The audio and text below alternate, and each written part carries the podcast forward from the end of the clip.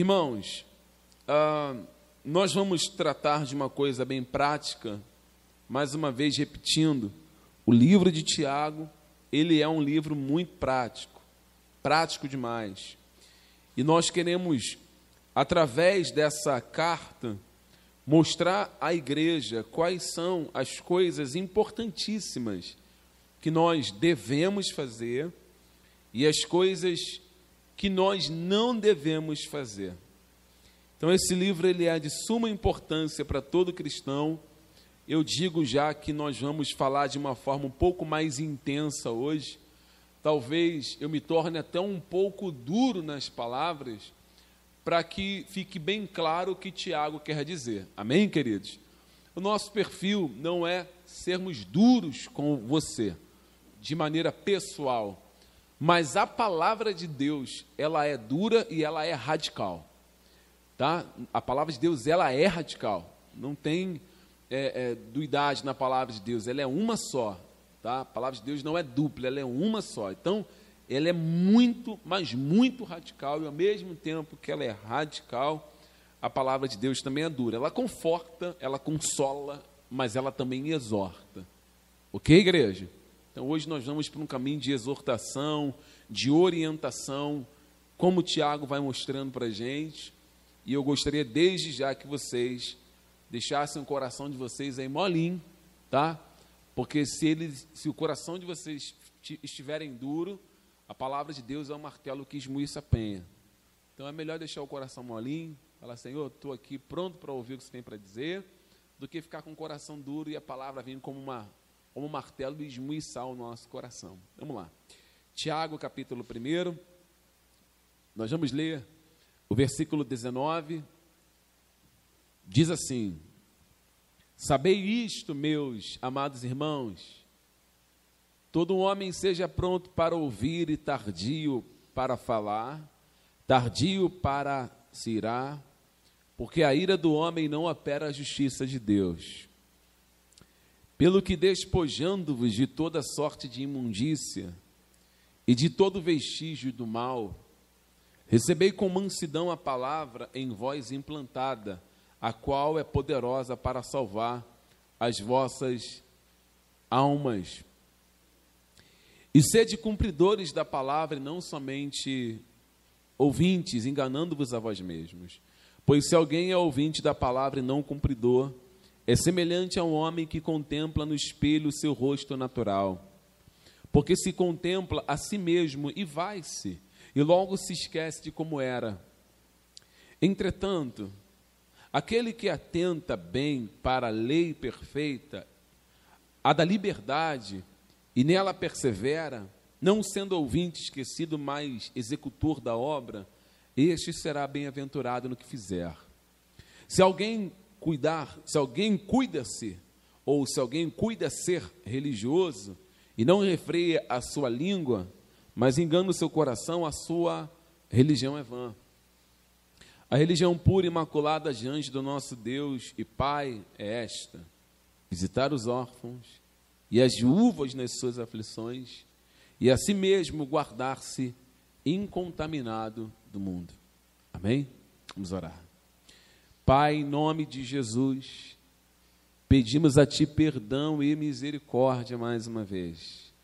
Estamos aqui para sermos orientados, que a Tua palavra venha nos orientar e nos mostrar como devemos seguir a forma que te agrada e como o Senhor é glorificado. Bendito seja o Senhor, faça em nós aquilo que te agrada, Jesus que o teu nome seja glorificado para sempre. Amém. Amém? Pode sentar, por favor, irmãos.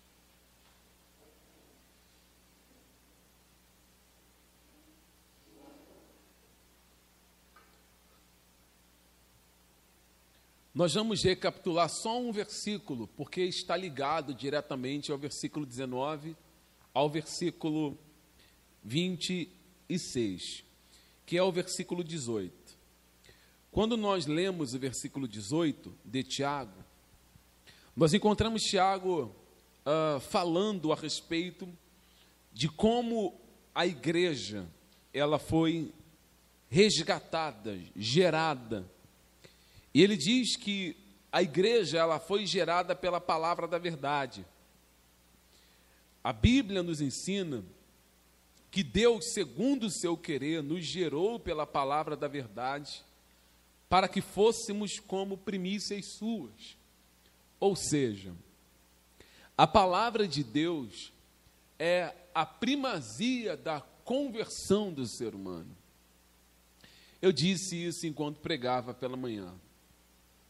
Não existe nenhuma criatura, seja ela qual for, que por mais que seja dotada de sabedoria, de muito conhecimento, como era, os, como era o caso dos gregos na época, os gregos, os filósofos, eles eram dotados de uma sabedoria muito grande, a filosofia deles era enorme. Porém, eles não podiam, de forma alguma, serem iluminados ou terem vida com Deus com o conhecimento que possuíam, porque Tiago, ele mesmo vai dizer que o conhecimento que é da terra, ele é diabólico, ele é terreno, ele é animal. Que o único conhecimento, a única verdade que pode transformar uma pessoa é a verdade que vem de Deus.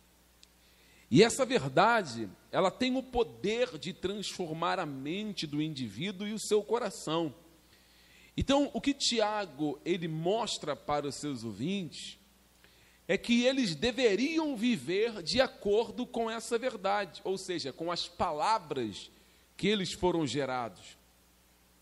Eu disse também pela manhã, e eu quero recapitular isso aqui, que a conexão de atitudes e de comportamento do cristão ela deve ser idêntica àquilo que aconteceu no seu interior.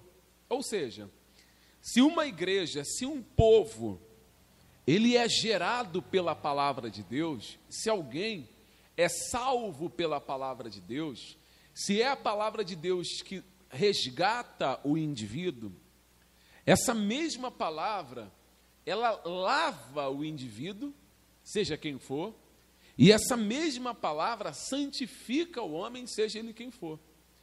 Jesus, quando falou aos seus discípulos em João capítulo 17, Jesus ele disse para o Pai em oração referente aos discípulos. E Jesus disse assim: Pai, santifica-os na verdade.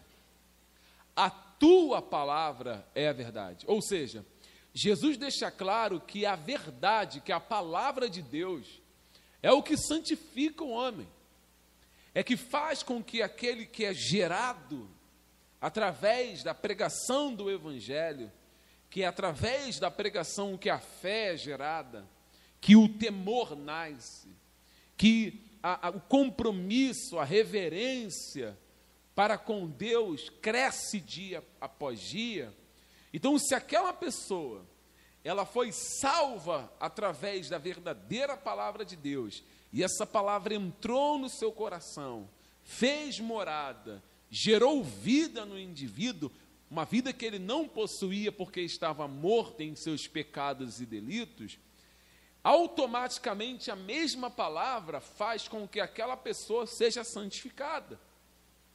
Então Jesus, ele também disse aos seus discípulos que os discípulos estavam limpos pela palavra que ele pregava. Jesus diz isso. Vós estáis limpos pela palavra que vos tenho falado, mostrando mais uma vez que a palavra que nos salva, que nos traz para a presença de Deus, ela também nos lava, levando embora toda a impureza. O apóstolo Paulo, escrevendo aos Romanos, no capítulo 10, Paulo diz o seguinte: que a fé, ela vem do ouvir e do ouvir a palavra de Deus. Ou seja, a palavra de Deus é que faz tudo. Desde a criação do Éden, foi a palavra de Deus em ação que colocou todas as coisas nos seus devidos lugares. Foi Deus dizendo: haja luz. haja uma expansão de águas. Foi Deus pronunciando a sua palavra, a sua palavra que sai e produz o resultado, a palavra rema de Deus, que ela sai e ela produz o resultado imediato. Ela em toda ação, em todo o, o trabalho de colocando as coisas no seu devido lugar na criação, ou seja, a palavra de Deus é que rege a vida do cristão. Então, se a palavra ela nos gerou, se nós fomos, presta atenção nisso, é muito importante. Então, se a palavra nos gerou, existe um resultado imediato dessa geração. Tem que ter um resultado.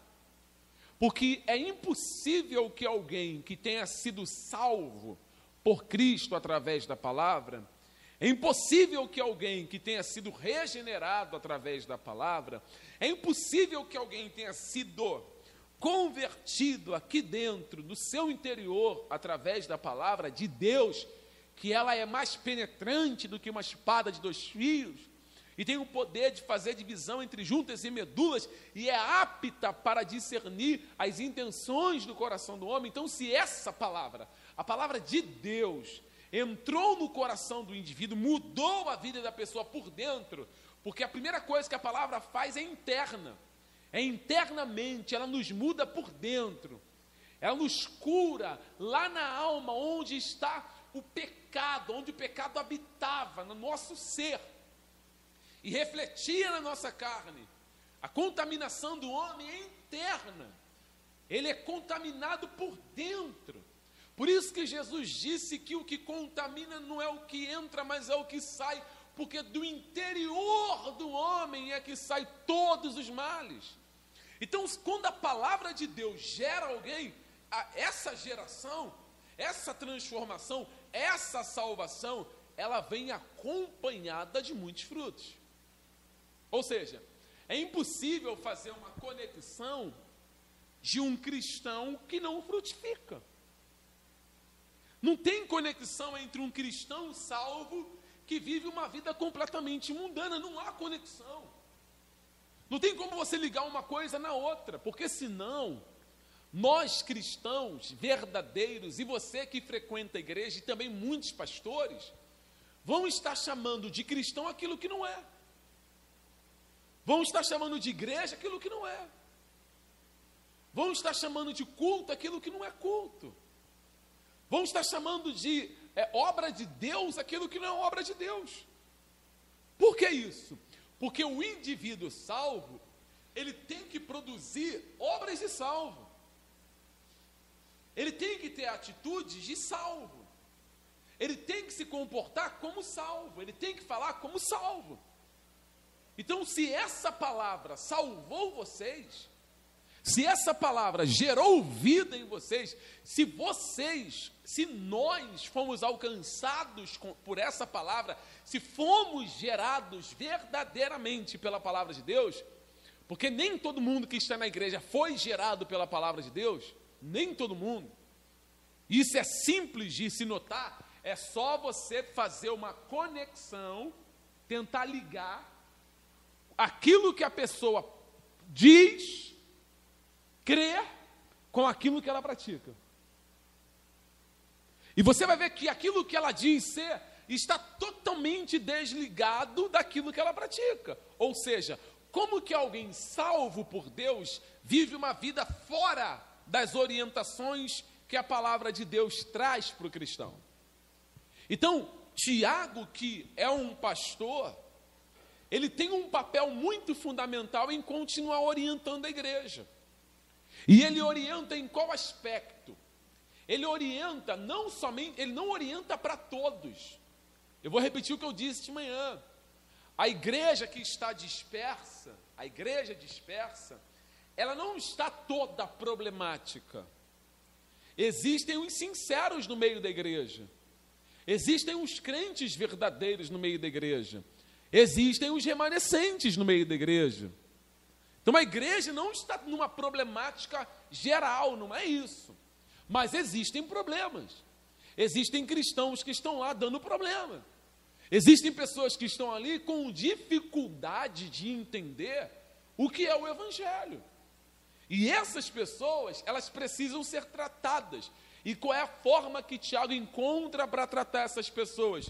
E escrevendo para eles uma carta para que eles respondam pelos seus atos e mudem o seu comportamento. Agora, nós não temos informações se alguém leu a carta que Tiago escreveu para todos. O que nós temos é que a carta chegou e a informação foi passada. A informação foi passada, ou seja, a igreja está com um problema sim. Então Tiago escreve uma carta para aqueles que estão vivendo o problema, praticando o problema, trazendo uma série de dificuldades para a igreja e ao mesmo tempo, Tiago, ele traz uma mensagem que é um alerta para aqueles que são sinceros, ou seja, se ele está repreendendo essas pessoas que estão caminhando fora daquilo que dizem ter sido gerados, que é a palavra de Deus, nós que estamos caminhando na palavra de Deus, já estamos sendo orientados a não fazermos a mesma coisa. Ou seja, a palavra vai servir para todo mundo. Para quem está no erro, amém, igreja?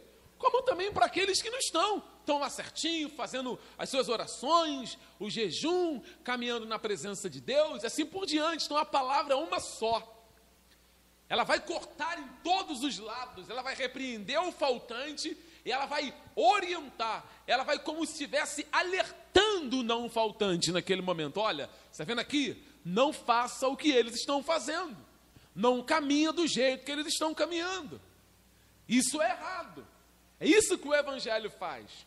Então, todos nós que estamos aqui, que dizemos de maneira bem implícita ao ponto de falarmos que somos realmente cristãos, nós temos que olhar para o que fazemos para ver se está em conexão com aquilo que professamos ser.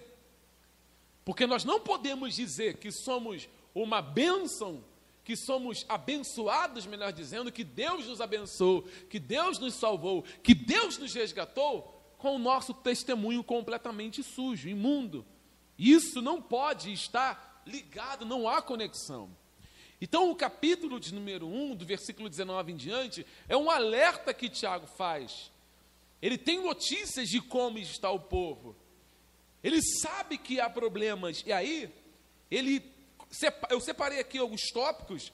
Tiago coloca três pontos interessantes no versículo 19 e no versículo 20. Vamos ler. Versículo 19 diz assim: Sabei isto, meus amados irmãos, todo homem seja pronto para ouvir, tardio para falar, tardio para se irar, porque a ira do homem não opera a justiça de Deus. Ou seja, a primeira coisa que Tiago vai alertar aqui é que o cristão, ele precisa viver de maneira bem firme, bem firme, de acordo com aquilo que a palavra orienta. E aí ele cita a primeira coisa, que o homem ele precisa ser pronto para ouvir. A primeira coisa, seja pronto para ouvir. A primeira, a primeira coisa, você está sempre pronto para escutar. Ele está falando para aquela igreja: vocês precisam ouvir com paciência. É muito ruim quando você vai pregar o evangelho, ou você vai orientar uma pessoa, e a pessoa ela escuta de mau grado ela tapa os ouvidos para não ouvir. Irmãos, a verdade, a verdade, ela tem um problema, eu abro aspas aqui. A, a verdade tem um problema. E qual é o problema da verdade? Ela causa naquele que anuncia prejuízos. Aquele que anuncia a verdade, ele é prejudicado pelos maus ouvintes.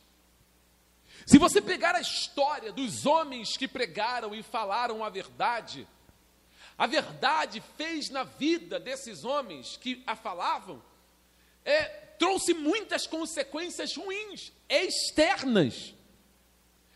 Olhe para Jesus. Jesus só falou a verdade, ele era a própria verdade e foi crucificado. Você olha para Paulo, ele só pregou a verdade foi decapitado. E Estevão pregou a verdade. Diz, dizem que é um dos sermões mais contundentes do Novo Testamento, que é Atos 7. A palavra de Deus nos orienta que os homens, eles tapavam os ouvidos para não ouvir a pregação de Estevão e o apedrejaram. O que, que Jesus diz também? Ele diz para os seus discípulos que o povo, eles ouviam de mau grado a pregação. Eles não queriam ouvir. Jesus disse: Esse povo ouviu de mau grado. E já que eles ouviram de mau grado, como que eles serão curados? Eles não podem ser curados se eles não ouvirem. Não existe cura para o mal ouvinte. Não existe cura para aquele que se coloca, é que se nega a ouvir a verdade. Ele nunca será curado. Porque a verdade é o remédio da alma. É a verdade que cura o faltante, é a verdade que cura o perdido, é a verdade que liberta o homem. Jesus não disse: e conhecereis a verdade, e a verdade vos libertará? Só que a verdade, ela expõe quem somos. A verdade não faz cócegas na nossa alma. A verdade, ela é, oprime, ela esmaga o nosso eu. A verdade não vai ser o seu colega. A verdade, muitas das vezes, é inimiga das nossas transgressões. Na verdade, a verdade é totalmente inimiga das nossas transgressões. Dá-se então a dificuldade de ouvir de bom grado. O que é de bom grado? O que é melhor? O, o que é muito melhor de ser ouvido de bom grado? É uma mensagem coloquial. É uma mensagem que te satisfaça. É uma mensagem que faz você ficar alegre. É uma mensagem que faz você ter paz, abro aspas de novo, com o teu pastor e falar assim: Nossa, meu pastor pregou uma mensagem tão maravilhosa, que eu estou saindo do culto feliz da vida. Ai, pastor, obrigado por essa mensagem, era tudo que eu precisava ouvir. Não, a mensagem do Evangelho, geralmente, quando ela é pregada pura, ela faz você ficar com raiva do pastor. Você olha para o pastor e fala: eu merecia ouvir isso. Eu estou cheio de problemas. E ele vem falar dessas verdades. Mexeu comigo. Nós precisamos estar prontos para ouvir. Ou seja, o que Tiago vai falar para eles, o que Tiago está escrevendo para eles, eles precisam estar prontos para ouvir. Eles não podem já recriminar o que vai ser dito. Lá na igreja, onde eles estão dispersos, Ninguém queria ouvir, não, todo mundo queria falar. Todos queriam falar e Tiago repreende: não, vocês precisam aprender a ouvir a verdade. Vocês precisam parar para dar crédito ao que está sendo dito. A segunda coisa que Tiago fala é ser tardio no falar. Tiago diz que os seus leitores, ou a, a igreja, ela deveria estar concisa das palavras que elas falam do que eles estão dizendo, do que eles pronunciam. A verdade, ela tem que ser dita em todo tempo, mas nós precisamos aprender que até para falar, nós temos que ter sabedoria. Tem gente que fala, não tem sabedoria nenhuma, não sabe nem pronunciar a palavra. E quando eu falo sabedoria, não é sabedoria para pregar é sabedoria do que está falando. Você conhece alguém que fala demais? Sim ou não, crente? Ô igreja, você conhece? Você conhece algum tagarela? Sim ou não? Que fala pelos cotovelos? Irmão Tiago não está dizendo para você fazer voto de silêncio. Ah, já que eu tenho que ser tardio para falar, então sabe de uma coisa? Eu vou me calar, eu não vou falar mais nada, eu não quero. Não, não, não, ele não está dizendo isso, ele está dizendo que lá na igreja haviam pessoas que falavam sem sabedoria. Abriam a boca para falar certas coisas que não tinham nem sabedoria para falar. Se não for para promover edificação, se não for para trazer paz no meio dos irmãos, se não for para edificar a igreja, se não for para corrigir o irmão em amor e com sabedoria e no tempo certo, cale-se. Se, se você não tem condições de ser um pacificador, que é pacificar, cale-se. Porque existem pessoas que falam com a intenção de gerar discórdia contenda, divisões na igreja, para colocar o povo separado. Isso é falta de sabedoria, amém, igreja? E muita falta de sabedoria. Você não vai trazer edificação falando que não deve, você vai prejudicar. E a igreja tem que ter saúde. A igreja precisa ser saudável. Eu preguei uma mensagem no ano de 2014. O tema da mensagem foi mexerico. Lembra disso, Stan? Eu preguei sobre os mexeriqueiros. Na lei de Deus, Deus proibia, Deus dizia que não haja no meio de vós mexeriqueiros. Uma das coisas que a lei de Israel é, é tão sério, a história nos mostra isso, você vai estudando, você vai aprendendo, que quando o povo ia fazer a sua casa, montava a sua tenda, era proibido fazer uma tenda de frente para outra, com a porta de frente para outra tenda. Não podia ter, para que ninguém ficasse olhando para dentro da casa dos outros.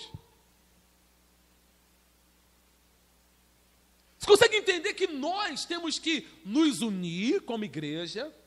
Os irmãos faltosos, eles precisam ser corrigidos pelo pastorado, pelo presbitério, de forma muito intensa, mas no amor de Cristo. Eu não posso pegar a falha de um irmão e de uma irmã e trazer para o púlpito da igreja e abrir isso no culto. Eu não estou edificando a igreja.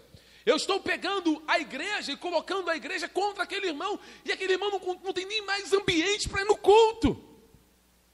Ou seja, o faltoso ele tem que ser tratado à luz do evangelho, apacentado, orientado. Agora, não adianta você também ser um, um, um aquele amigo que, sabe, o, seu irmão procura você para desabafar e você prolifera a vida dele para os outros. Não é isso, querido.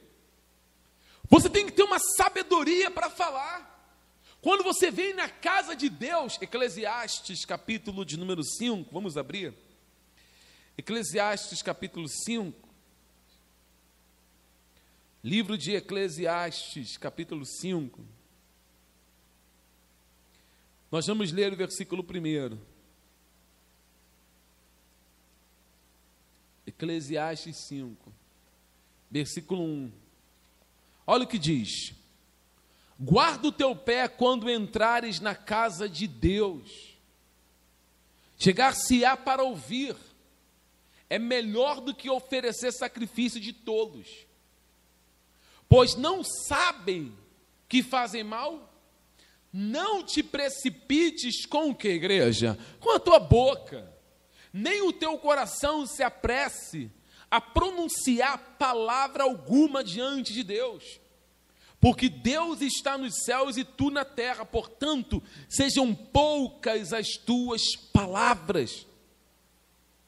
A orientação de Salomão é quando nós chegamos na casa de Deus, é que nós devemos estar mais prontos para ouvir do que falar. É isso que ele está dizendo. E é isso que Tiago fala no início. Todo homem seja pronto para ouvir. Porque é ouvindo que você aprende. É ouvindo que você é orientado. A igreja vem ao culto para ouvir a palavra de Deus. Olha a responsabilidade do pastor. Porque nesse momento, cabe a mim falar e vocês ouvirem o que, que eu estou falando. Eu estou falando com a sabedoria da palavra de Deus. Se eu estiver falando com a sabedoria da palavra de Deus, é o resultado para todos. Eu sou edificado e a igreja é edificada também. É isso que Tiago vai orientar. Tiago pede aos irmãos para ficarem atentos a isso. É o comportamento dos irmãos. Não pode uma pessoa que foi regenerada, repito, que foi gerada pela palavra de Deus, amém? Amém, crente? Amém, crente? Que foi gerado pela palavra de Deus, que foi salvo pela palavra de Deus, que diz ser cristão, da sua boca sair palavras frívolas. Da sua boca saiu o que não edifica. Da sua boca sair palavras torpes. Da sua boca sair chocarrice, palavrões, xingamentos. Ora, se nós fomos realmente gerados pela palavra de Deus, como fofocamos da vida alheia? Alguma coisa não está em conexão com essa tal salvação que nós dizemos receber. Alguma coisa está errada nessa tal salvação que nós dizemos que recebemos. Como a palavra, de, a palavra de Deus mesmo diz, com a mesma boca nós bendizemos a Deus e amaldiçoamos os homens? Com a mesma boca nós cantamos louvores e cantamos umas músicas que não tem nada a ver? Como pode um comportamento de um cristão ser contrário àquilo que ele diz ser. Alguma coisa está fora de eixo. E o que, que Tiago está fazendo? Batendo em cima dessa, dessa tecla. Sejam tardios no falar. Cuidado com o que vocês falam. Cuidado com o que vocês dizem. E aí ele diz a terceira coisa: seja tardio para se irar. Versículo 19. Tardio para irar. Nós temos alguém aqui no culto que fica irado facilmente? Ninguém, né? Alguém aqui fica irado? Todo mundo, tá, gente? Tem que essa historinha para cima de mim, não.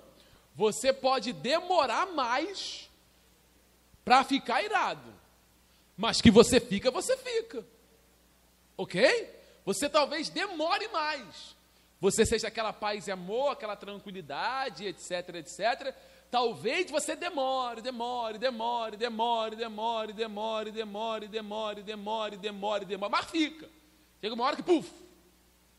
A pergunta é: a pergunta é: você consegue adorar Deus irado?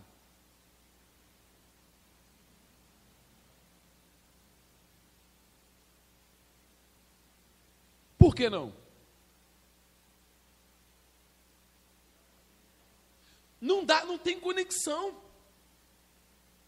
A única coisa que você consegue fazer quando você está irado é chorar e falar para Deus: Deus, eu não consigo, me ajuda. Porque a vontade que eu estou é de fazer isso, é de fazer mais isso e mais isso. Por favor, Espírito Santo, me ajuda.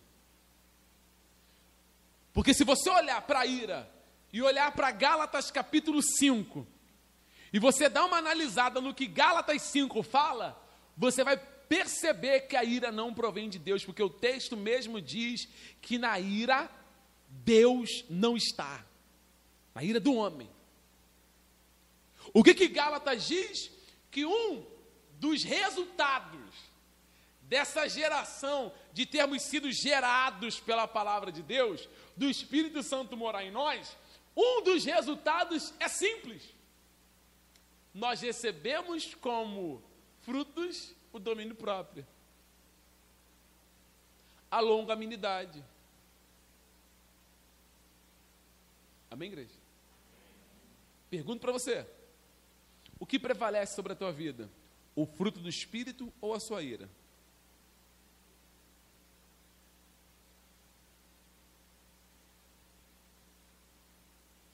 Amém?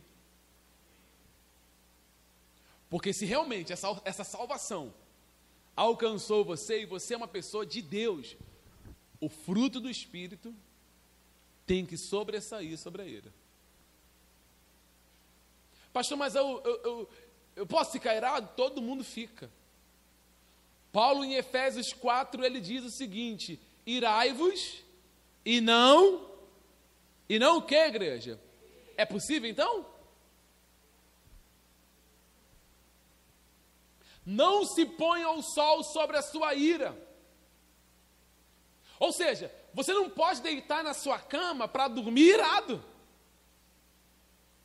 Enquanto você não receber a paz de Deus que excede todo entendimento, enquanto o Espírito Santo não acalmar o teu coração, chora na presença de Deus. Chore e fala: Senhor, eu estou irado, eu estou com raiva, o meu coração está totalmente tomado de raiva, Senhor, me ajuda. Porque só o Espírito Santo pode controlar isso. Você, para controlar a ira, precisa da ajuda do Espírito Santo. Sozinho não dá. Sozinho você vai perder. isso que você tem que falar: Senhor, me ajuda a orar e apresentar o seu coração irado para Deus. E aí o Espírito de Deus intercede por você com gemidos inexprimíveis. Foi como eu disse de manhã, que o coração irado é a caverna de demônios. Porque se Deus não está lá, quem está lá na ira? Quem é que fica feliz quando você está irado? Você é irado, você machuca as pessoas com palavras. Então, se você pegar no momento de ir e for falar com alguém, o que, que vai acontecer? Você vai machucar as pessoas. Você machuca o teu marido irado.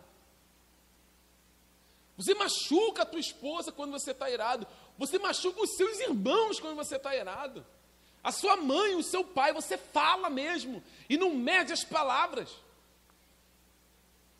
A pessoa irada, ela tira a vida dos outros. A pessoa irada, ela fica cega. Ela comete uma série de atrocidades. Então Deus, o nosso Deus, o nosso Deus, ele não está numa coisa dessa. Por isso que Efésios, vamos ler Efésios 4, vamos ler. Efésios capítulo 4. Efésios capítulo 4. Nós vamos ler o que Paulo fala sobre isso. Efésios capítulo 4, nós vamos ler o versículo de número 25. Efésios 4, 25 diz assim: Por isso, deixando a mentira, fala cada um a verdade com o seu próximo. Veja a verdade aqui. Porque somos membros um dos outros. Irai-vos e não o que a igreja? Não se ponha o sol sobre a vossa ira. Versículo 27 de Efésios 4. Nem deis lugar a quem? Quem fica ali na porta quando você está irado? Aí. Quando você fica irado, você dá lugar ao diabo. E aí Paulo diz no versículo 28: aquele que furtava, não furte mais, antes trabalhe fazendo com as próprias mãos o que é bom, para que tenha com que acudir ao necessitado. Não saia da vossa boca nenhuma palavra torpe. Olha a conversão que foi gerado em Cristo não, a boca tem que pronunciar o que é para edificação. Como Tiago diz lá no versículo 19: Não saia da vossa boca nenhuma palavra torpe, e sim unicamente a que for boa para edificação, conforme a necessidade, e assim transmita graça aos que ouvem. Olha o versículo 30. E não entristeçais o Espírito de Deus, no qual fostes selados para o dia da redenção. Verso 31. Longe de vós toda amargura, cólera e o quê? E o que, igreja? A ira. Veja que Paulo classifica aqui essas coisas que a ira não pode estar no meio do povo de Deus. O cristão não pode ter um coração irado. Não pode. Você pode arrumar um monte de desculpa, ah, pastor, porque é muita coisa, é minha família, é meu marido, é meu filho, é o trabalho, irmãos. Você não tem desculpas. Às vezes, o pivô da tua ira é a pessoa que está contigo todos os dias lá no teu trabalho. Como é que faz? A pessoa está todo dia no trabalho te enchendo a paciência. Como é que faz? Você não tem para onde ir. O que Deus exige de você é que você permaneça no mesmo lugar, como cristão, na mesma posição. Ah, pastor, mas é difícil. Não importa. A palavra de Deus, ela não te dá legalidade para você ser flexível e ceder, mesmo que você enfrente tentações, provações, seja é, irritado pelo próximo ou incitado a cometer qualquer tipo de ilegalidade. A palavra de Deus não te dá legalidade para isso. O que a palavra de Deus te orienta é permaneça fiel, ser fiel até a morte, no mesmo lugar, como a mesma pessoa. É o que Tiago está falando para esse povo. Espera lá, vocês foram gerados, né, o que ele diz no versículo 18, o qual foste gerados pela palavra de Deus, segundo o seu querer, Vocês são de Deus. Então, cuidem com o que você fala. fala. Preste atenção em ouvir. E tomem cuidado com a ira. Isso não pode estar acontecendo no meio de vocês. E outras palavras, Tiago está dizendo: vocês são crentes. Vocês nasceram de novo. A palavra de Deus está dentro de vocês. Vocês não podem agir assim. Vocês não podem se comportar assim. A ira não tem conexão com o salvo. Amém, igreja? Não há conexão de ira com o cristão, não há. Pastor, mas nós não iramos? Sim, mas o texto diz que é para tirar do nosso meio a ira. A Bíblia diz que a ira não pode estar no nosso meio. Colossenses capítulo 3. Vamos ler. Carta de Paulo aos Colossenses capítulo 3.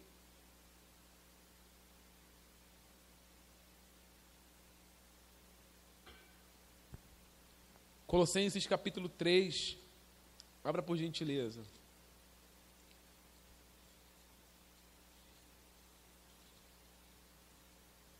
Olha o que está escrito aqui, no versículo de número 3. Versículo, vamos ler o versículo 5. Diz assim, ó: Fazei, pois, morrer a vossa natureza, o que, igreja? Está acompanhando aí? Fazei morrer a vossa natureza terrena. E aí ele vai narrando: prostituição, impureza, paixão, lascívia, desejo maligno, avareza, que é a idolatria. Por essas coisas é que vem a ira de Deus sobre os filhos da desobediência. Ora, nessas mesmas coisas, antes, ou seja, antes de vocês terem sido salvos, nessas coisas, antes, vós também no outro tempo, quando viveis nela, ou nessas coisas vocês andavam, antes de serem salvos, antes de terem sido regenerados, lavados, purificados. Olha o verso 8. Agora, porém, despojai-vos igualmente de tudo isso Aí ele cita a primeira coisa: ira, indignação, maldade, maledicência, linguagem obscena do vosso que é igreja? Falar.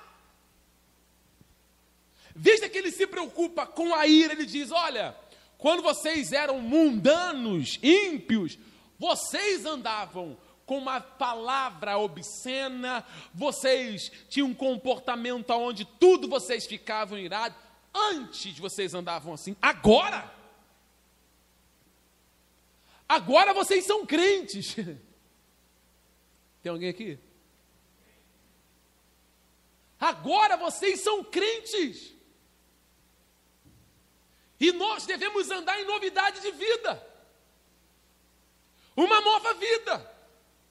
É um novo comportamento. Pastor, mas não dá? Dá sim. Porque se a palavra está tá dizendo que dá, dá. Se o Evangelho diz que dá, dá.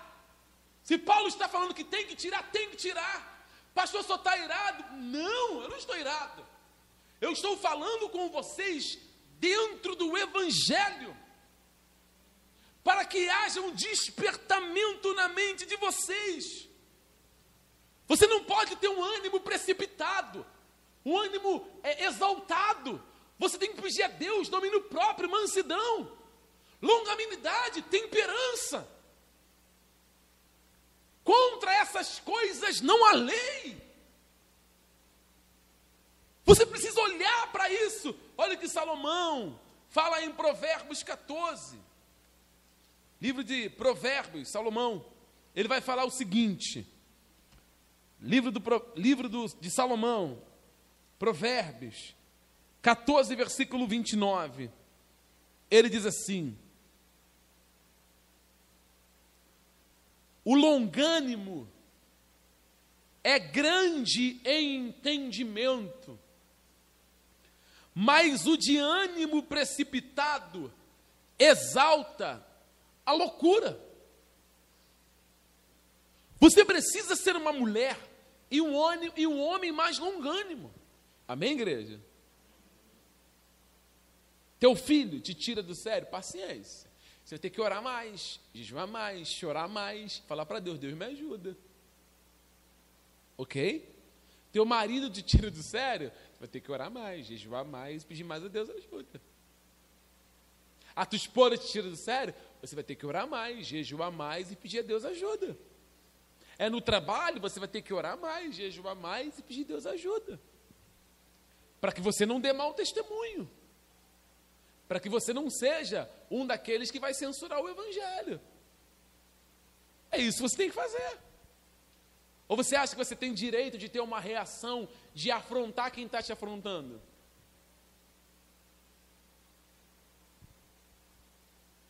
O Evangelho não diz assim, pague mal com mal. O Evangelho diz, pague mal com bem. O Evangelho não diz assim, ó, é, odi, odeiem os vossos inimigos. O Evangelho diz, amai os vossos inimigos. O Evangelho não diz, amaldiçoe quem está maldizendo vocês. O Evangelho diz, bendiga quem está maldizendo, maldizendo vocês. Não tem para onde fugir, crente. Não dá para fugir disso. O que, que você vai fazer? Ou você vai se comportar como um salvo, ou você vai dar um testemunho horrível. E tudo vai ficar claro que você realmente ainda não foi alcançado de maneira literal por essa graça maravilhosa. Pastor, mas se eu falhar, falhar precipitado é pior ainda. Amanhã, amanhã se ele falar uma gracinha, eu pego ele, é pior ainda. Você entende? Você já planejou qual vai ser a tua reação se alguém vir te encher a paciência. Você maquinou na cama, você elaborou um plano. A hora que falar comigo, já estou aqui com um soco guardado há 10 anos já, eu vou soltar esse soco. Não! Você não pode fazer nada disso. Absolutamente nada tem que falar: Senhor, me ajuda a amar este, este ser. Me ajude a amar essa criatura. Está conseguindo entender? Me ajude a olhar para o indivíduo como alma. Olhe como alma, não olha como pessoa, olha como alma. Ali tem uma alma. Então, se Deus me colocou aqui, na vida de A, na vida de B, nesse trabalho, onde quer que seja, e Deus quer cumprir o propósito dele na vida do indivíduo através de mim, que eu seja o mártir, que eu seja o sacrifício, que eu seja esfolado, que eu seja massacrado, mas que eu dê testemunho verdadeiro do que eu sou cristão, e que esta pessoa, por mais que ela me agrida, ela não consiga achar em mim pedra de tropeço. Você entende? Não há, você não pode ser flexível. Porque a palavra não deixa você ser flexível com isso. A palavra te orienta a ficar no mesmo lugar. Ainda que morrendo no mesmo lugar. Como cristão, quando falo no mesmo lugar, nem é permanecer a vida inteira no mesmo trabalho, não é isso. Eu estou falando é de testemunho de cristão. Você não pode sair do que você recebeu. Não tem como fugir do que você recebeu. Tiago está dizendo para esse povo: gente, vocês não foram gerados pela palavra de Deus, então. Então não deixa a ira dominar vocês. Não deixa a ira tomar conta do coração de vocês. Você tem que levantar a mão santa, orar a Deus para que a ira vá embora. Então, quando você vive em retidão à luz da palavra de Deus, quando você escuta a palavra de Deus, quando você está pronto para ouvir a palavra de Deus, quando você escuta o Evangelho, está pronto para ouvir, você vai falar com sabedoria. Quando você está pronto para ouvir, você escuta o Evangelho, como vocês estão ouvindo hoje, a ira não vai ter lugar no coração de vocês. Então, quando vier ao culto, esteja pronto para ouvir, para que vocês tenham sabedoria de cima para poder falar para que a ira não tome conta do coração de vocês. Viva de acordo com a palavra de Deus, nas suas ações, nas suas palavras, e faça tudo para que Deus seja glorificado. É isso que Tiago está orientando aquele povo, orientando aquelas pessoas a viverem para a glória de Deus. Versículo 21 diz assim: Pelo que despojando-vos de toda sorte de imundícia e de todo vestígio do mal, Recebei com mansidão a palavra em vós implantada, a qual é poderosa para salvar as vossas almas. Ou seja, Tiago está dizendo: olha, vocês precisam ah, se despojar de toda a imundícia, imundícia e de todo vestígio do mal. Aquilo que está contaminando a vida de vocês precisa ser despojado precisa ser lançado fora. O que o Tiago está orientando aqui é que no meio da igreja não pode ter imundície, vestígios para o mal. O cristão não pode viver assim. Quando você lê o livro, ah, o livro de Zacarias, você encontra lá no capítulo de número 3, o sumo sacerdote Josué entrando na presença de Deus. E ele entra com as vestes sujas. A ordem que ele recebe é para tirar aquelas vestes. Ele não pode estar com vestes sujas. O que que Salomão, ele fala em Eclesiastes, que em todo tempo sejam os seus vestidos, as suas vestes, claras, limpas, como a neve, que nunca falte óleo sobre a tua cabeça. Essa é a orientação de Deus. As imundícias precisam ser tiradas da igreja. Vamos lá. Não é a palavra de Deus que limpa o homem? Sim ou não? Somos limpos pela palavra. A palavra nos limpa. É como. Qual é o nome da senhora? Fala para mim. Madalena? Vou esquecer mais não, tá? Senhora é o nome da mãe da Ianca também. Dona Madalena. Não vou esquecer mais. Dizer que a dona Madalena, né? Ela chegou num, na sexta-feira, acho que é sexta-feira que vocês fazem faxina em casa, né, irmãs? Dia da faxina é sexta? Tem dia não? Mas qual o dia da faxina geral que vocês dão? Ué? Sábado? É, lá em casa é de segunda a segunda. Né? Todo dia tem faxina. Mas vamos dizer, sexta-feira, você se mudou, tá, dona Madalena? Se mudou aqui para Comendador Soares. A rua da igreja aqui, ó. Você está morando aqui do lado. Você alugou uma casa, alugou a casa. Assim que a senhora acaba de alugar a casa, a senhora já traz os móveis para cá e coloca dentro? É assim que se faz? Antes de trazer os móveis, faz o quê? Vem, limpa tudo, dá aquela faxina. Né? O marido, tem, as casadas vão lá, o maridão dá aquela massa corrida na parede, bota o papel de parede, faz uma textura. Se tiver que trocar um piso, troca um piso, bota luz, passa fio, é aquela coisa, e faz um monte de coisa na casa e deixa a casa bonita para receber os móveis e para receber também os moradores. Ninguém gosta de se mudar para uma casa sem antes faxinar, limpar, tirar as teias de aranha. É assim que a palavra faz. Ela vem, bate na gente e nos lava, nos limpa, vai nos santificando. E o que, que nós devemos fazer uma vez que a casa está limpa? Encher. A casa precisa ser cheia da palavra de Deus. Nós temos que nos vestir da palavra de Deus. Nós temos que nos alimentar da palavra de Deus. O que, que Jesus disse lá em Lucas? Lucas 10, se eu recordo bem, Mateus também fala sobre isso, mas em Lucas está bem explícito lá. Aquela parábola onde ele cita o valente, que o valente, ele guarda armado, ele, ele possui a casa e guarda armado tudo quanto tem, até que venha um outro mais valente do que ele. E esse outro mais valente que é Cristo, ele entra na casa, ele expulsa o valente, ele limpa a casa toda e a casa fica vazia. Porém, se a casa permanecer vazia, o valente que foi embora, diz o texto, ele diz assim: Voltarei para minha casa e levarei comigo mais sete espíritos piores. Ou seja, a, a igreja ela precisa o tempo inteiro estar alimentada da palavra. Se você ler o texto, O que Tiago diz aqui é que esse povo já tinha, já tinha recebido a palavra de Deus.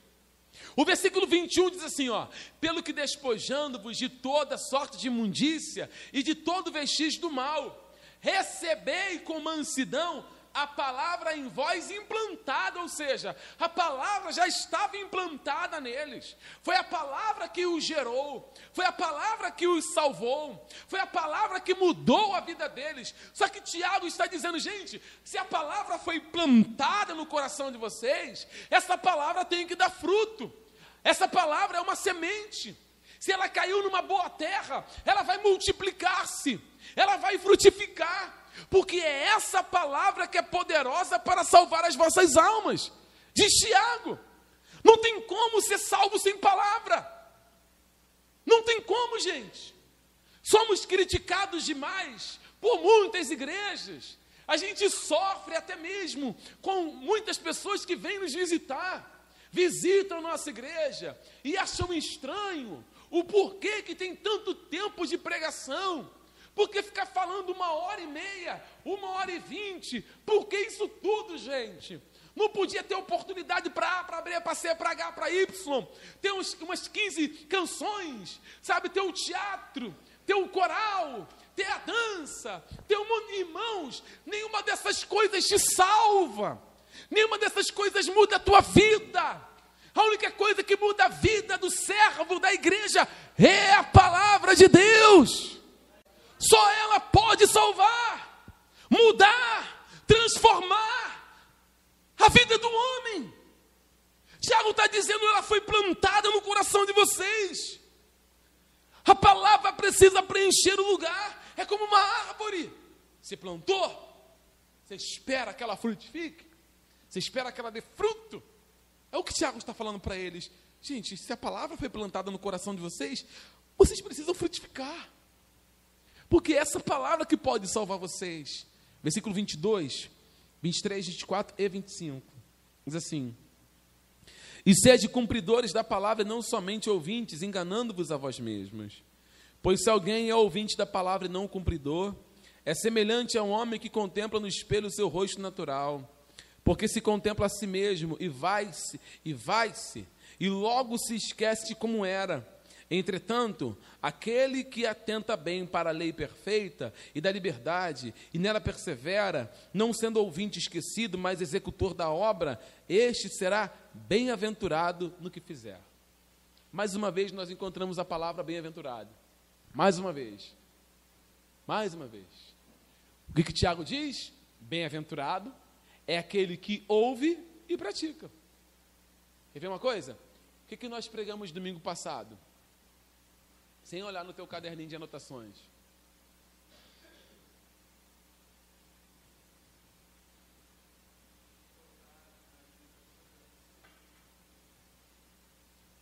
Eu preguei domingo passado que nós não devemos simplesmente passar pela aprovação. Nós precisamos ser aprovados, suportar a aprovação. Não é isso que nós pregamos aqui? Você percebe que as pessoas elas vão nos cultos de domingo e às vezes, não são todos, tá? Se esquece na, no outro dia, na semana seguinte, dois dias depois, se esquece do que ouviu. Como que coloca em prática aquilo que esqueceu? Tipo hoje é domingo, amanhã já esqueceu. Como é que pratica? Como é que exerce? O que, que Tiago fala? Tiago fala que aquele que é ouvinte e não cumpridor é como aquele que pega o espelho e olha o seu rosto. Depois que ele vira as costas e sai da presença do espelho, ele se esquece de como era o seu rosto. Ele se esquece. Ó, a bolsa de muitas irmãs aqui tem espelho. Não tem não? Alguma irmã tem espelhinho na bolsa? Não, né? Tem ela. Uma já tem. Pode se denunciar, irmão. Vocês andam com espelhinho na bolsa o tempo inteiro. Para que espelho? Para que espelhinho? Espelhinho é para quê, gente? Para dar um tapinha em quê? No externo. Você mexe no batom, você mexe no, no, no vê se borrou. Ainda mais quando chora no culto, né? Se chorar no culto, então. Ai, meu Deus, meu lápis. Fica, eh, vendo se borrou com o espelhinho. Naquela época não tinha espelho como se tem hoje. Naquela época era o bronze polido, se polia o bronze, e as mulheres, quando queriam ver o seu rosto, os homens também faziam isso, eles viam como, não de forma muito clara. Então eles olhavam, viam um pouco do aspecto do seu rosto, mas depois se esqueciam. A mesma coisa é hoje. O que, o que Tiago está dizendo aqui é que uma pessoa que ouve a palavra de Deus e ela não pratica, é como alguém que vai na frente do espelho, vê essa semblante, virou as costas e esqueceu. Se esquece. E se esquece rapidamente.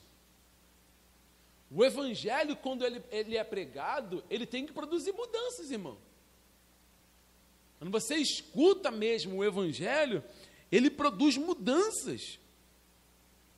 O evangelho muda o nosso coração. O evangelho não é para maquiar o nosso rosto, é para transformar a nossa alma, a nossa vida.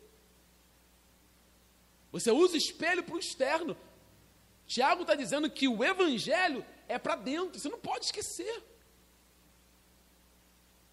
Essa foi a orientação de Deus para Josué lá no capítulo 1. Medita nesse livro de dia e de noite. Não se aparte desse livro, medita nele. Isso foi o que o salmista dizia: A tua palavra eu guardei no meu coração para não pecar contra ti. Não pode esquecer do Evangelho. Não pode. O tempo inteiro você tem que se lembrar: pera lá, o que, que a palavra diz nesse momento que eu estou passando aqui? O que, que o Evangelho diz que eu devo fazer nessa hora? Qual é a orientação que a Bíblia me dá? Não conseguiu encontrar a resposta? Manda mensagem via WhatsApp, pastor William. Para o presbítero Alex. Pode me mandar mensagem para mim também. Manda mensagem para os alunos mais antigos da escola do silêncio. Que já estão afiados. Que você vai ter uma orientação bíblica. Pastor, me orienta o que eu devo fazer, eu preciso lembrar da palavra. Porque se você não pratica a palavra, Jesus diz que você é um homem que pode ser derrubado facilmente, uma mulher que pode ser derrubada facilmente. Quem não pratica a palavra de Deus é levado por qualquer ventinho que sopra. Quem disse isso foi Jesus em uh, Mateus 7,12. Jesus diz que aquele que ouve a palavra dele e as pratica, ele fala eu assemelhá-lo-ei ao homem prudente que edificou a sua casa sobre a rocha. Soprou os ventos, desceu a chuva e bateu contra aquela casa e ela não pôde ser derribada, porque a casa estava fincada nele. Ela permanecia no mesmo lugar. A pessoa que ouve e pratica que foi salva. foi resgatada por Cristo. É isso que o Evangelho está falando conosco aqui. E olha o que Tiago ainda diz, no versículo 26. Se alguém cuida ser religioso e não refreia sua língua, mas engana o seu coração, a sua religião é o que, igreja? É vã. Eu pergunto para você: existe freio para a língua? Ah, o povo, vocês estão meio anestesiados. Existe freio para a língua? Vamos lá, crente, fala comigo. Fala. Sim ou não? Nem sabe responder, né? Claro que existe. Claro que existe. Se Gálatas 5 fala sobre domínio próprio, como que não existe freio para a língua? A língua é inflamada. Aí vem aquele adágio que as pessoas usam, aquele adágiozinho, fala, minha língua está coçando. Olha, fica, língua está coçando é Satanás, filho. Ah, olha, veio na ponta da língua. Ó, tá aqui, ó, tá aqui, ó. Tá aqui, eu vou falar poucas e boas. Meu amigo, se você tem o Espírito Santo, você vai conseguir frear a tua boca. Não se coloca freio na boca do cavalo? O cavalo é dominado por onde? Não se coloca o cabresto aqui, ó. Você não dirige o cavalo por onde quer? Pela boca. Está conseguindo entender? Ó, vai para cá, você puxa, dói, né? Aí ele obedece, para não sentir dor, ele obedece. Você puxa para cá para não sentir dor, ele obedece, assim vai. Se o cavalo ele freia quando puxa, é a mesma coisa. Só que nós não temos um freio aqui. Nós temos o Espírito Santo. É o Espírito Santo que nos orienta o que deve ser dito, quando ser dito e na hora que deve ser dito, e se for para ser dito. Só o Espírito Santo. Tiago diz que se você é não consegue refrear sua língua, você é religioso. Em outras palavras, ele está dizendo: tu não é crente, não, cara. É isso que ele está falando para você: tu não é crente, tu não nasceu de novo. É simples. Alguém aqui tem dificuldade de frear a língua? Vamos, crente! Não é duro ouvir uma coisa dessa? Mas é bíblico. É o que está escrito, você tem que orar, falar, Senhor, me ajuda. Me ajuda, Senhor, eu preciso de ajuda. E reconhecer tuas falhas. Senhor, eu falo demais. Senhor, eu sou linguaruda, linguarudo. Amém? É assim. E chorar, falar, Senhor, me ajuda. Irmão, o cristão, o Paul Washer, ele diz que quando você começa a combater, lutar contra o pecado, é um dos sinais que Cristo resgatou você. Porque estranho seria se você pecasse e falava, ah, ah deixa para lá. Mas quando você sente dor quando transgride, quando você chora quando transgride, você fala, Senhor, não quero isso, me, ajuda, Senhor. Isso é um sinal muito legal. Agora, você não pode viver essa prática pecaminosa para o resto da tua vida. Se você realmente é um cristão salvo, você tem que tomar cuidado com essa boca. Pede orientação ao Espírito Santo, irmãos. Amém, queridos? Porque Tiago diz que aquele que não consegue não é crente. É uma religião vã. Está servindo outro Deus, não Jesus. Foi isso que Jesus falou em Mateus 15. Esse povo me honra só com a boca, mas o coração está longe de mim. Não adianta falar que é cristão com a boca. Adianta cantar louvor. Adianta adorar na igreja. Não adianta sair para entregar comida na rua.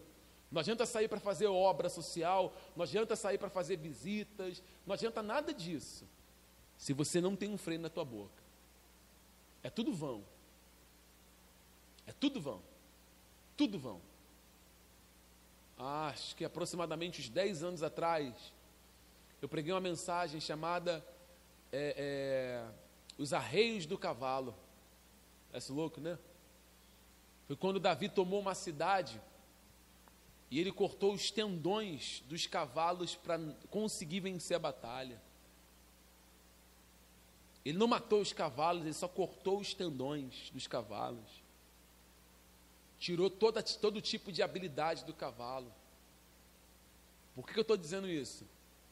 Nós vamos ser atacados diariamente por Satanás pelas influências do mundo, para fazermos aquilo que a Bíblia reprova. E você deve tomar muito cuidado acerca dessas coisas, irmãos. Se você não tiver uma vida pautada na oração, você vai falar coisas que não devem ser ditas. Você vai viver, vai ter uma vida comportamental contrária à palavra de Deus. Por isso que é importante orar. Se você perceber você vai ver que você tem dificuldade de orar, de ter uma vida de oração.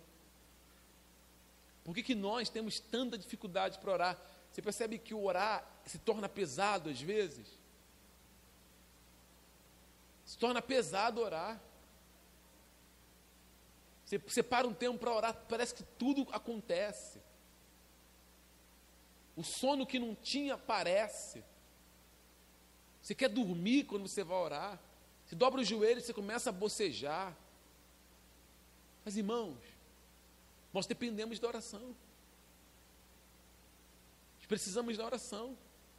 É a palavra que nos alimenta, mas é a oração que nos fortalece. Porque a oração, a gente está tendo relacionamento com Deus. Foi isso que Jesus ensinou. Estou terminando. Orar sem cessar. Orar o tempo inteiro. Paulo diz isso. Vigiai e orai. Oração é importante demais, irmão. E para a gente concluir, versículo 27. A religião pura e imaculada diante do nosso Deus e Pai é esta: visitar os órfãos e as viúvas nas suas aflições e a si mesmo guardar-se incontaminado do mundo. O que seria nos guardar incontaminados do mundo?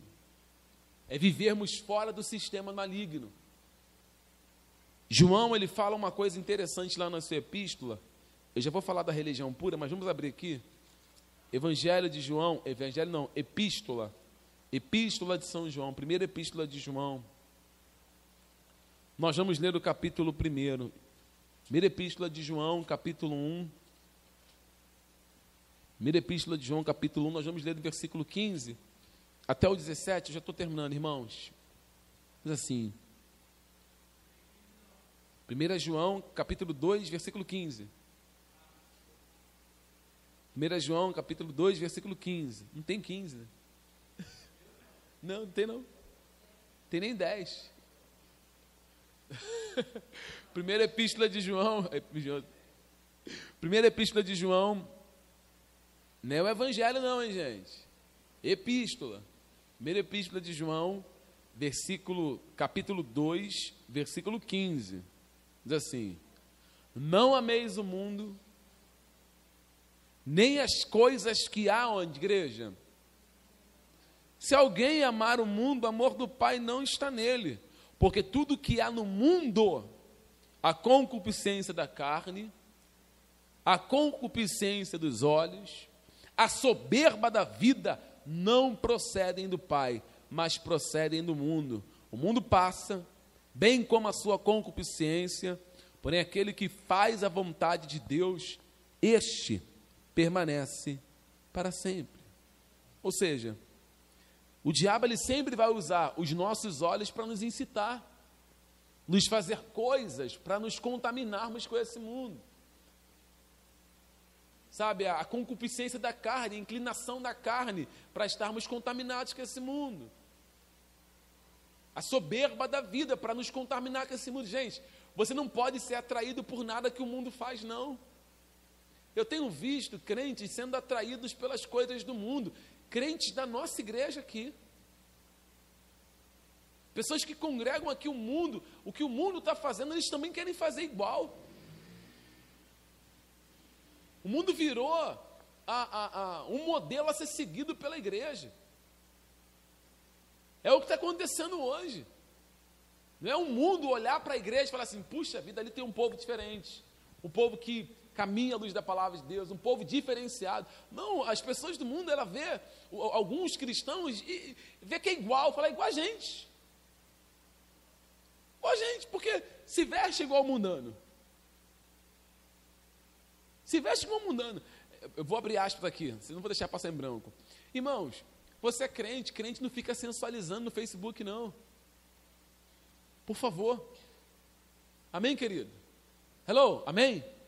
Para de ficar sensualizando em rede social.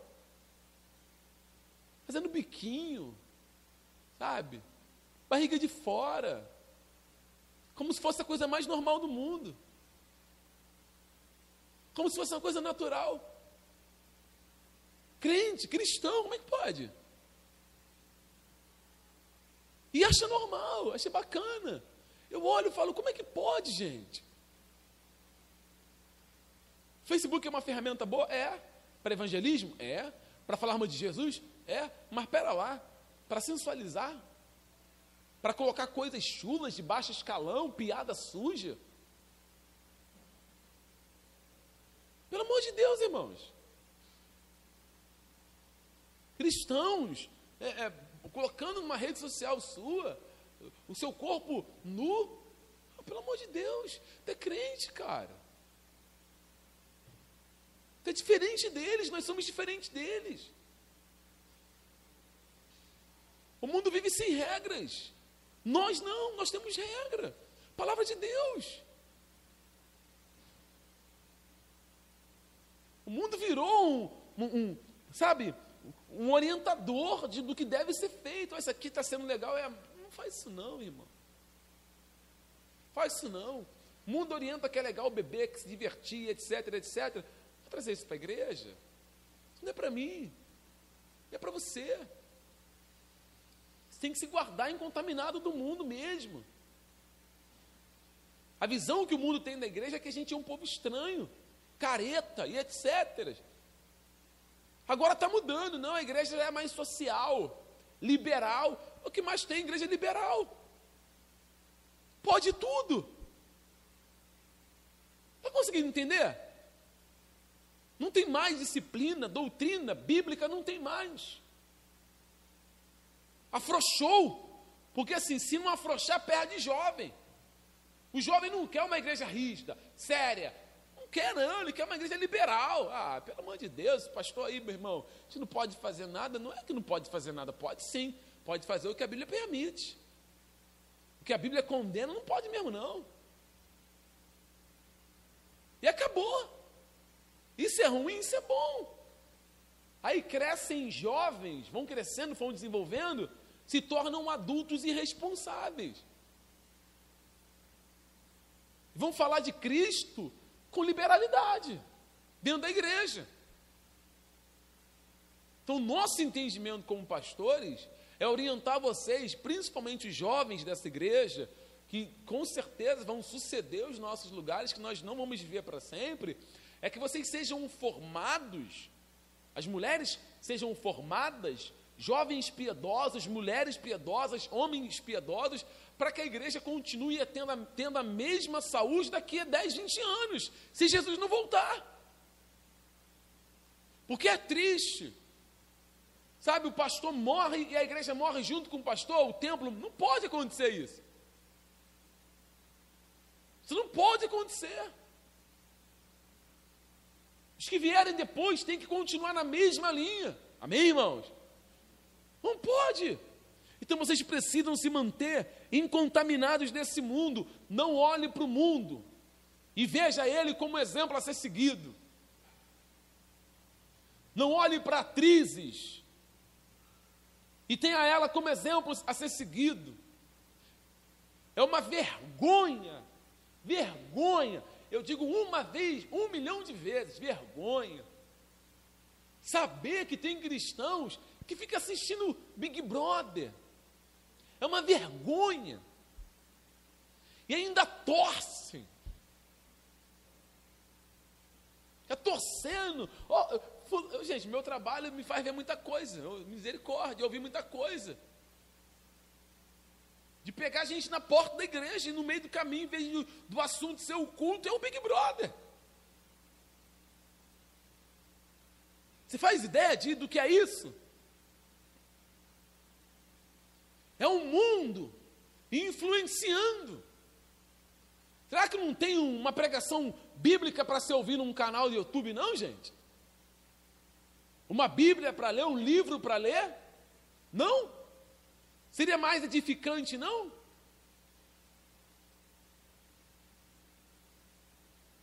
Não te traria maior benefício, não? Repito, tu é cristão. Você é cristão, isso tem que entrar aqui na tua cabeça. De uma vez por todas. Aqui o texto diz, eu encerro, que essa é a religião pura diante do nosso Deus.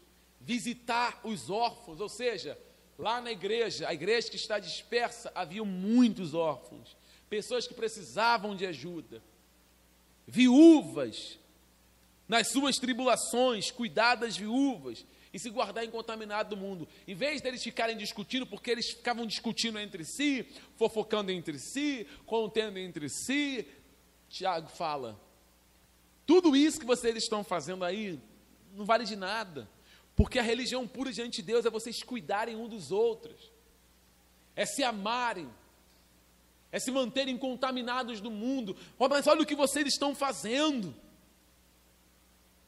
É uma igreja, ele está escrevendo para uma igreja.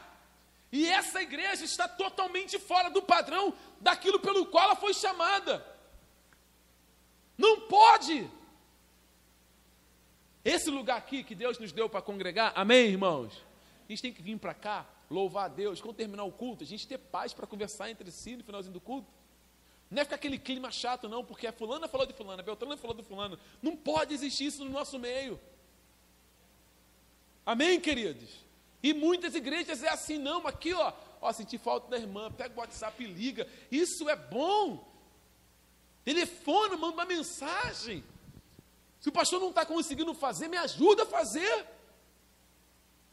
Me comunica, pastor Fulano, Beltrano. Ajuda a cuidar dos irmãos. Mas não é ficar com coisas que não traz edificação. A gente precisa cuidar dos órfãos, das viúvas, dos irmãos necessitados, das pessoas que estão em aperto. É isso que a igreja tem que fazer. Essa é a religião pura. Então, antes de eu concluir, eu digo para vocês: sejam prontos para ouvir tardios para falar. Cuidado com a ira. Cuidado com a contaminação do mundo. Ame os seus irmãos. Ame mesmo, de todo o teu coração.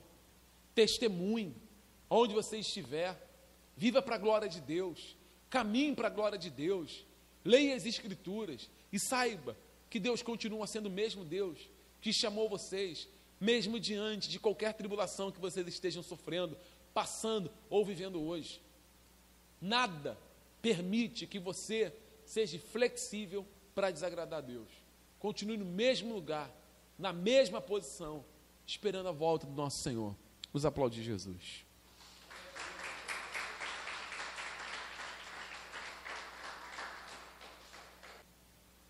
Deus abençoe a todos os irmãos, tá? O que, que eu quero pedir para a igreja? que você possa tirar essa semana para meditar no que você ouviu hoje. Amém? Pegar esse livro que nós estamos estudando e ler de novo na sua casa. Estudar, pegar lá. Se você tiver um comentário bíblico, faz uma, uma leitura desse, desse texto de novo. Estude de novo. Medite nele de novo. E você vai ver que Deus vai falar muito mais com você. Muito mais. Amém, queridos? Deus abençoe a todos. Os irmãos do canal do YouTube, Deus abençoe. Fiquem todos com Deus. Forte abraço.